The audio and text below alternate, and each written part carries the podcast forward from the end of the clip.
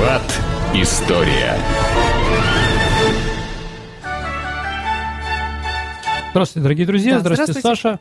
Итак, наша первая передача этого года посвящена по просьбе Саши внешней политикой нашей страны э, во время застоя. Ну, там было много разного, Саша, в том числе и Хельсинское э, совещание по безопасности да. в Европе. Итак, дорогие друзья, вот чтобы просто было понятно, э, что к чему. Э, первое, наверное, да? Э, понятно, что внешняя политика – это продолжение внутренней. Понятно, что война – это продолжение внешней политики и прочее, прочее, прочее. Какие главные задачи у нас были Советского Союза именно во внешней политике? Ну, главное это противостояние Соединенными Штатами Америки и ее сателлитами в виде стран НАТО. Ну, в первую очередь, конечно же, э, Соединенными Штатами Америки.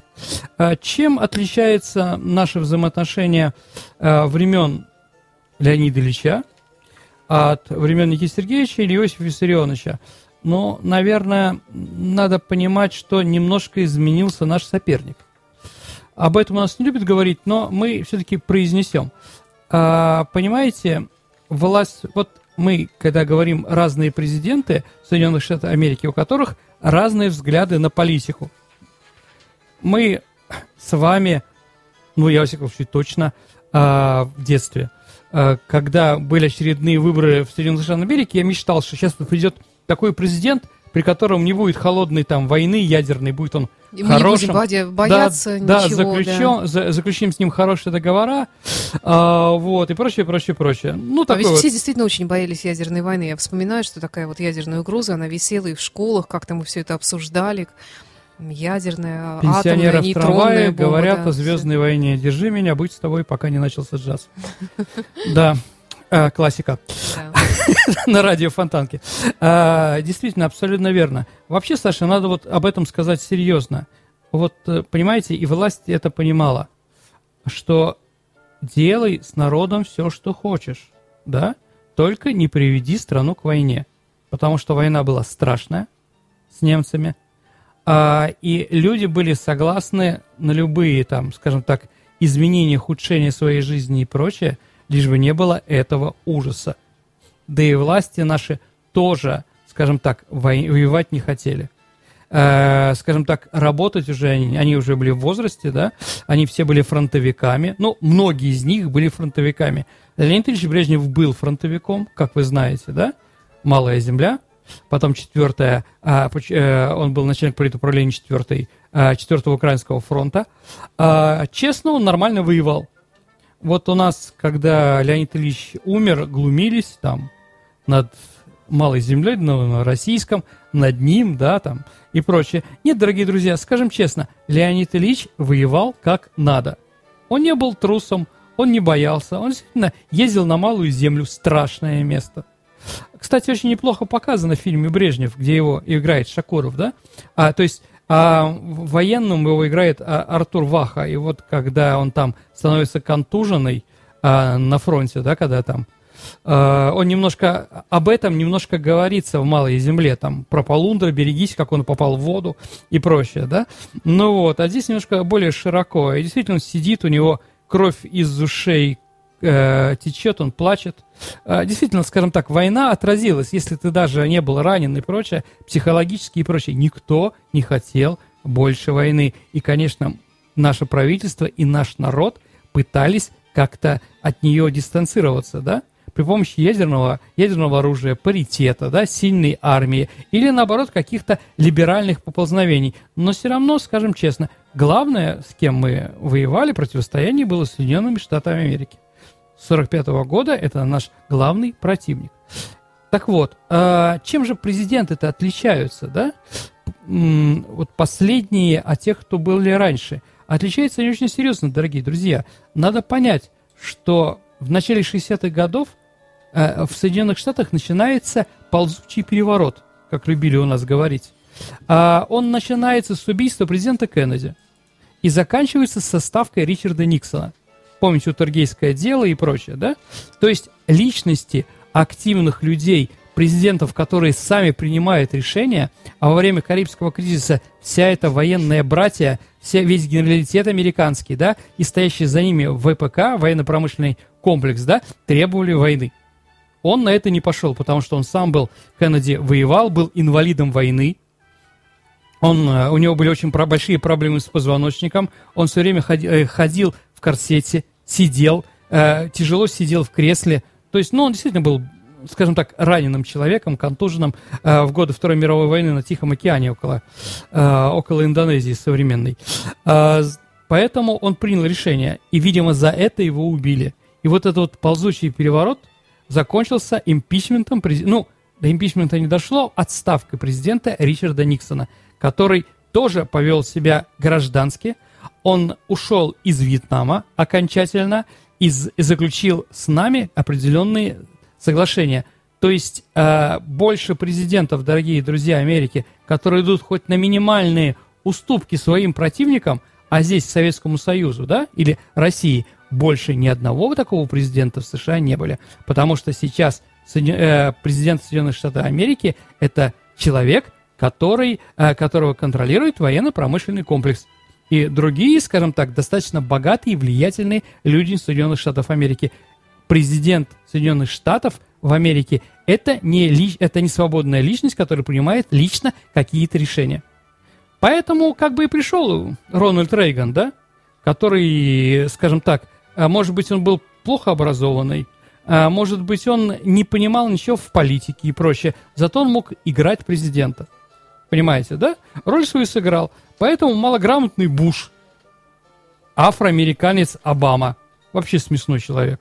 А, вот, и прочее, прочее, прочее. Вот это как раз и произошло. А, произошло в середине 70-х годов, когда вот началась новый этап холодной войны. А, и с ним как бы и связана ситуация с внешней политикой нашей страны. Когда еще можно было с Америкой договориться, а почему они с нами в 60-е, начале 70-х годов договаривались? еще при Никсоне, там, при Джонсоне, а, при Кеннеди том же самом. По той причине, что они, а, скажем так, а, у них были проблемы во Вьетнаме, очень большие проблемы. Во-вторых, мы наконец-то создали паритет. Саша, что такое паритет? Равновесие? А, а, ядерных силах. Да. Да сдерживание, то есть то количество, а, то количество а, ядерных бомб и ядерного потенциала, которое было в Америке, мы наконец нагнали при, при Леониде Ильиче. То есть действительно самая сильная а, а, советская армия, отечественная армия, самая э, технически э, подготовленная и прочее была при, при Леониде Ильиче Брежневе. Сто процентов. Другой вопрос, сколько уходило на это сил и прочее. Э, итак, действительно, э, ситуация в начале 70-х годов изменилась. Тогда еще Европа была достаточно свободна, не как сейчас марионетки Соединенных Штатов Америки, они могли что-то принимать.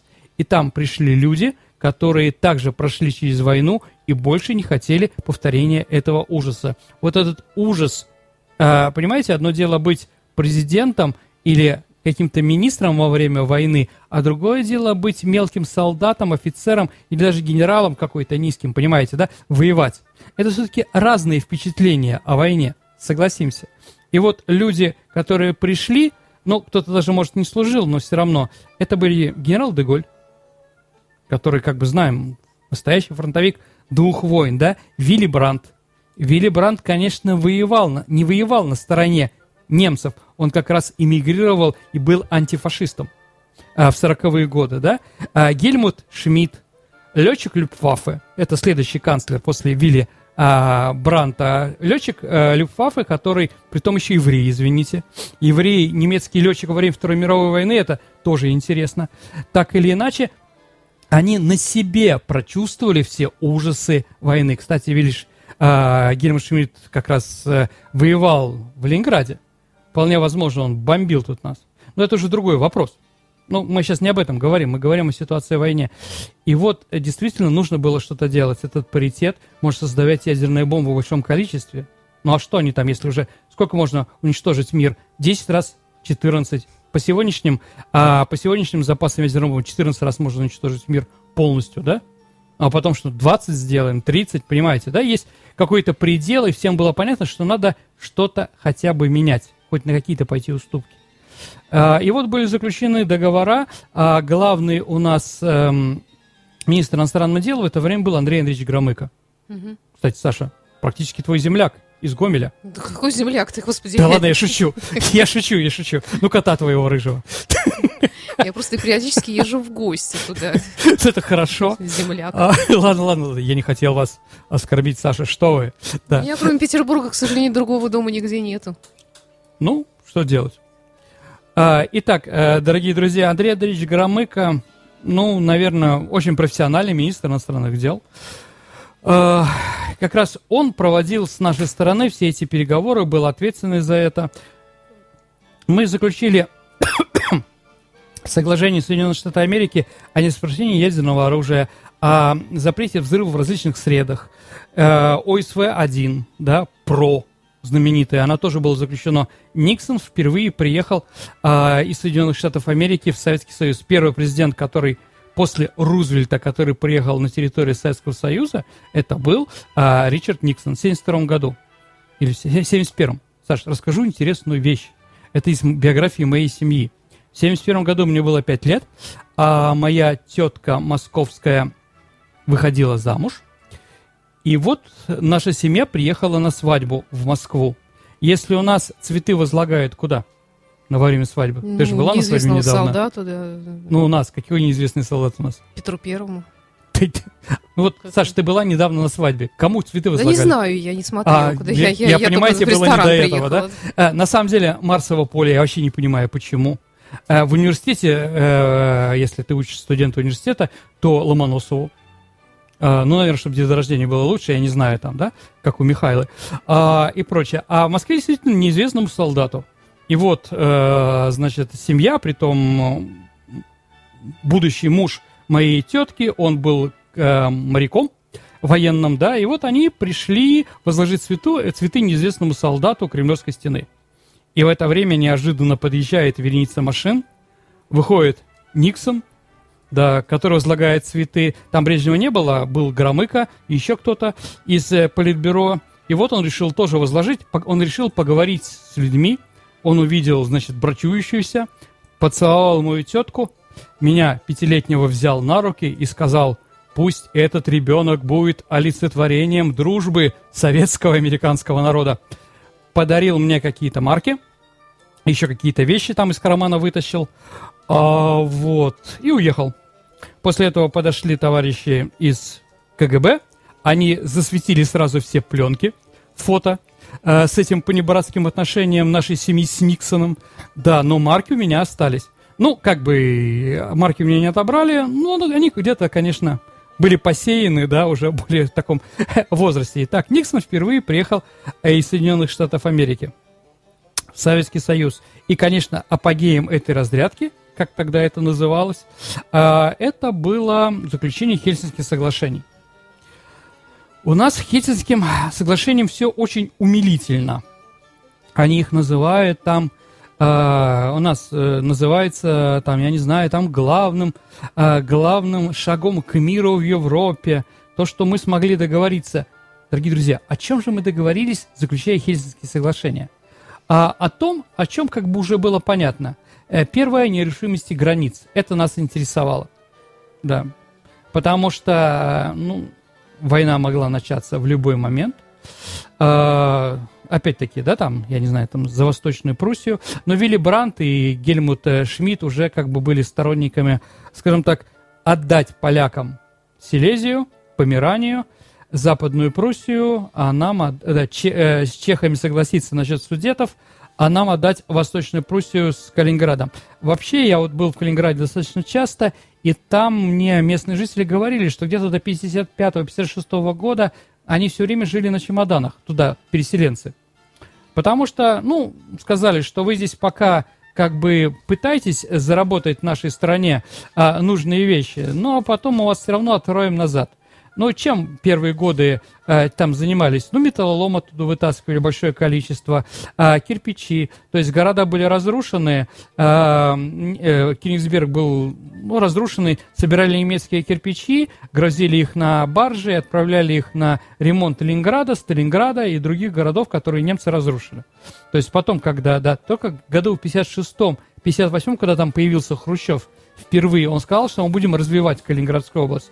Только тогда а тогда она уже начала развиваться, как развиваются все остальные области нашей страны. Но до этого было непонятно. И поэтому, когда в 1975 году мы заключили о независимость границ, для нас было вопросом интересным. Да. А, ну, заключили. Что, значит, вообще, что подписали? Какие вообще, что декларировали эти документы? Если говорить там, ну, не постранично, а в сущности. Первое, это объявили, что Европа политически единая от, от, а, от Португалии до Урала. Это знаменитый лозунг Деголя, который был воплощен э, в то время. А второе – единое экономическое пространство, то есть политическое пространство единое, экономическое пространство и свобода слова, свобода человеческих отношений и прочее, прочее, прочее. Вот. Что же выполнили на самом деле? То есть мы заключили про свободу слова, и нас начали долбать. А даже, скажем так, в тихие, мирные, умилительные э, времена середины 2000-х годов, когда мы пытались все время быть союзниками Европы, да, они нам что, открыли границы, разрешили нам ездить туда. Ну, нет же абсолютно. Нет. Они открывают, там, я не знаю, это, тому же любимому, любимому Алжиру или Марокко, откуда выезжает такое большое количество э, будущих террористов, что просто не передать, да? То есть для этих стран Европа открыта. То есть ты показываешь паспортину бело-зеленую, да, э, алжирскую, и тебя спокойно принимают, да? А потом твои дети, когда ты туда приехал, там и прочее, да, начинают кидать бомбу, убивать евреев, да, или там кого-то еще. А, понимаете? Вот им, пожалуйста, вся Латинская Америка открыта, езжайте, да? Многие другие, другие тоже государства имеют, Россию, ну, просто не пускают, не пускают. Ну, действительно, нам что, нужна иммиграция? Наши пролетарии хотят там работать? Да вообще ехать куда-то? Да нет, у нас 90% не желает никуда в принципе. Ну, это наш характер такой, да? Но почему тем, кто хочет? Тем, кто хочет действительно активно учиться, что-то смотреть. Почему нас-то не пускать? Почему мы платить, должны платить? Сейчас виза около 10 тысяч стоит рублей. Ну, кто поедет, извините, да? В Финляндию или еще куда-то, да? Ну, я, наверное, если я получаю, куплю такую визу, я, наверное, поеду куда-нибудь или в Париж, или еще куда-то, да? А вот приграничное взаимоотношение у нас практически охлаждилось после этого. Я не знаю, как она дальше будет. Нет, нет у нас общего, э, нет у нас общего культурного пространства, честно скажем.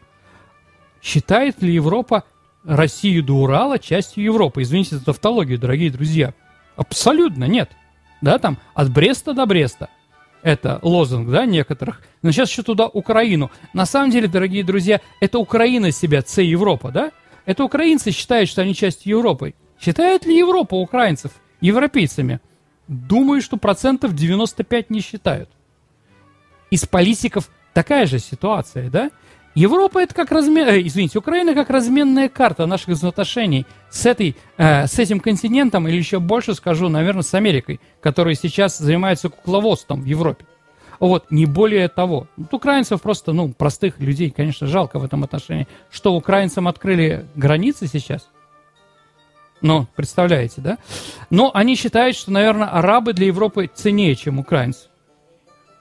Ну, да, потому что эти арабы имеют все права, чтобы уехать в Европу, там существовать жизнь и прочее, а, а, скажем так, э, украинцам или белорусам или еще кому-то там, да, ну, как бы вот мы для нас отрезаны. Почему?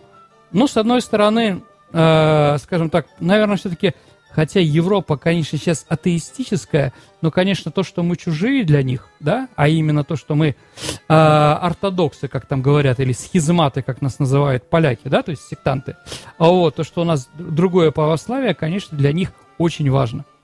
Вообще, конечно, надо понимать, дорогие друзья, что когда Европа в конце 50-х годов началась объединяться, она объединялась на христианских позициях.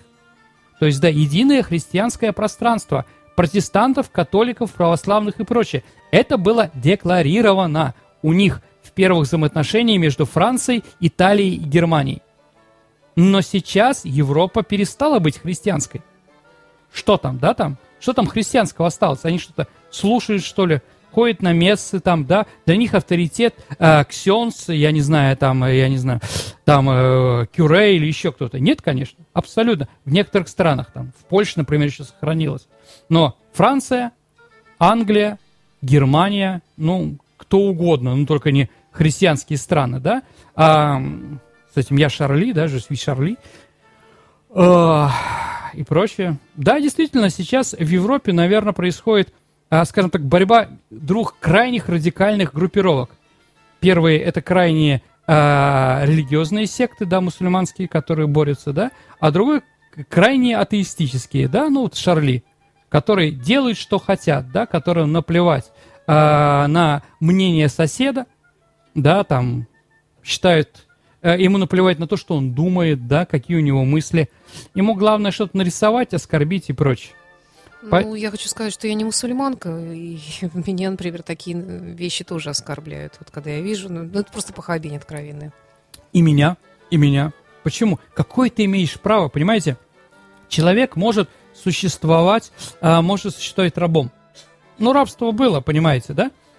Но тоже до какой-то определенной. Ты был рабом, крепостным крестьянином, но ты был свободный внутренний. Ты разговаривал с Богом, ты его верил и прочее, прочее. А вот когда тебе в душу в... начинает лезть, да, и смеяться над твоими убеждениями, да, насчет будущего, а каждый, ну, кто, вер, каждый верующий считает, думает о будущем после смерти, как бы, да, что ему будет в этом лучше, чем сейчас.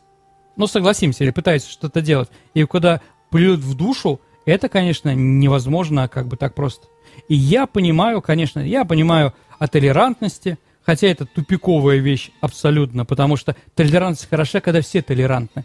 А когда одна группа толерантная, а другая вроде ИГИЛ нетолерантная и плюет на толерантность ну, твоего Мне кажется, соседа. это такая толерантность напускная и исключительно такая дипломатическая, потому что вот э, показывали интервью с послом Франции в России. Угу. Он тоже также сидел и тупо заученно твердил про эту толерантность. Абсолютно. Я уверена, что он выйдет из экрана и у него будет, будет совершенно плеваться. другое мнение. Да. Ну, к сожалению, потому что здесь... принято так говорить, принято так считать, вот. потому что и это. И эту толерантность они тон. начали нас бить с 75 -го года как раз, да? С другой стороны, Саша, ты и Цыпин, слышит ли нас Цыпин? Конечно. Слышит нас Цыпин, да? Вот как раз благодаря Хельсинским соглашениям, дорогие друзья, вы и стали слушать радио потому что радио стали меньше забивать. Помните, что в советское время голоса так называемые, тоже Сева Новгородцев, да, поймать его на радио было сложно. Были такие звуки дурные, то есть были специальные глушилки. глушилки да, да. да. Так вот, после Хельсинки было чисто и свободно. То есть на определенное время. Да, и поэтому конечно. у нас вот этот период Сева Новгородцева подкастов э, выходил определенное время, а да. а потом, когда стали глушилки пошли, просто стало невозможно ставить в эфир. Абсолютно верно. Ну вот люди-то как бы наслушались и прочее, да, то есть и они могли познакомиться, тоже вот это вот советское, которые запрещены, а, запре- запрещали джаз, рок там или какую-то музыку, да, моду. Это было просто смешно. Люди хотели быть свободными, жить как бы отрицать друг от друга, не быть серости, все одинаковые массы, да, хоть как-то. А их все время долбали. И, конечно, в Советском Союзе вот в этом отношении было, конечно, очень плохо. Но вместе с тем, вместе, скажем так, с музыкой и прочее, к нам приходили разные, антикри... Э, разные критические вещи, которые, скажем так, ну, не то что уничтожали наш союз, но его расшатывали. Поэтому, дорогие друзья, я к Хельсинским соглашениям отношусь спорно. Сейчас они, кстати, уже практически не действуют, да? Но опять-таки о нерушимости границ. Угу. Вы скажете, вы сейчас скажете, что Крым был присоединен, да, нерушимость границ. Дорогие друзья, в 1945 году, когда закончилась Вторая мировая война, Крым был Российской Федерацией. Но если уж говорить там, да, про это, я говорю в первую очередь про Косово. Когда... А Советский Союз? Ну, Советский Союз, ну, внутри Советского Союза границы не отдали. А вот Югославия тут считать, да? Но когда внутри каких-то республик, которые исторически были в это время, начинается отрезать какие-то куски, да, mm-hmm. притом по каким-то непонятным вещам. Действительно, Косово – это историческая провинция Сербии. Там громадное количество было, дорогие друзья, православных монастырей. Это был центр православия на Балканах, да? Албанцы сейчас, косовары эти, все это уничтожили в большом количестве. А я как бы, ну, я знаю там, да, что когда а, Кейфор, это по-моему, так назывался, это контингент ООН или э, ОБСЕ в Европе, да, которые находились между сербами и албанцами. А они там дежурили около церквей, когда приходили туда албанцы, они просто уходили. Я был в командировке в Швеции, и там как раз встретил одного товарища, который был шведский, да, и я ему напомнил, говорю, как вы сбежали, когда взрывали церковь 12 века, потом они ее обнюмили, крест вытащили и прочее. Говорит, мне было стыдно. Мы вообще не понимали, мы хотели стрелять, нам позвонили и сказали, уходите, пусть делают, что хотят. Они наши союзники. Ну вот и наделали, понимаете, да, всех этих вещей. Так, э, действительно, Косово историческая православная э, э, значит, провинция, но действительно у разных наций есть разная сейчас скорость деторождений. Является ли это, скажем так, поводом передачи какой-то части территории от одной страны в другой? Если албанцев в начале 20 века в Косово было 15%, после войны было где-то 45%, то в последние годы Югославии их было до 80%. Ну, сейчас 99. Ну, примерно там еще Митровица осталась там, и какие-то там анклавы на севере, да, больше нет. Потому что там действительно получается так. Ну, давайте тогда отдадим Монмартр, дорогие друзья, потому что он полностью, он полностью арабский, да, арабским странам, той же любимую Алжиру и Марокко, да. Или там есть такое станция метро, Ле Шато-Руш называется. Там живут одни Мали, то есть это афро-французы то есть полностью забиты. Сан-Дени – это исторический район э, Парижа, где находится знаменитый собор, где похоронены все французские, э, все французские короли. Там живут одни афро-французы. А так. Также некоторые дома на Петроградской стороне мы можем отдать Узбекистану. Или Таджикистану. Якши? Ханум, Якши. Ладно, да. Сергей, давай все-таки вернемся. У, у нас еще пражская весна же, мы как-то забыли совсем ну, про эту тему. На самом деле у нас и пражская весна и Афганистан. У нас много чего на самом деле, да. Дорогие друзья, давайте мы следующую передачу сделаем по-настоящему. Что-то меня, э, скажем так, понесло в определенном направлении. Да, Я да. прошу прощения, как бы, да. Ну, как бы гладко шло, вроде все слушали. А, вот. Про доктрину Брежнева мы говорим с вами в следующий раз. Считайте, сегодня мы поговорили о разрядке взаимоотношениях Соединенных Штатов Америки mm-hmm. с нашей страной э, в этот период. Единственное, Саша, могу сказать, что единственным нашим союзником в это время, кто был, знаете? Кто? Ну, вот у Советского Союза был единственным союзником, военным и прочее. Куба.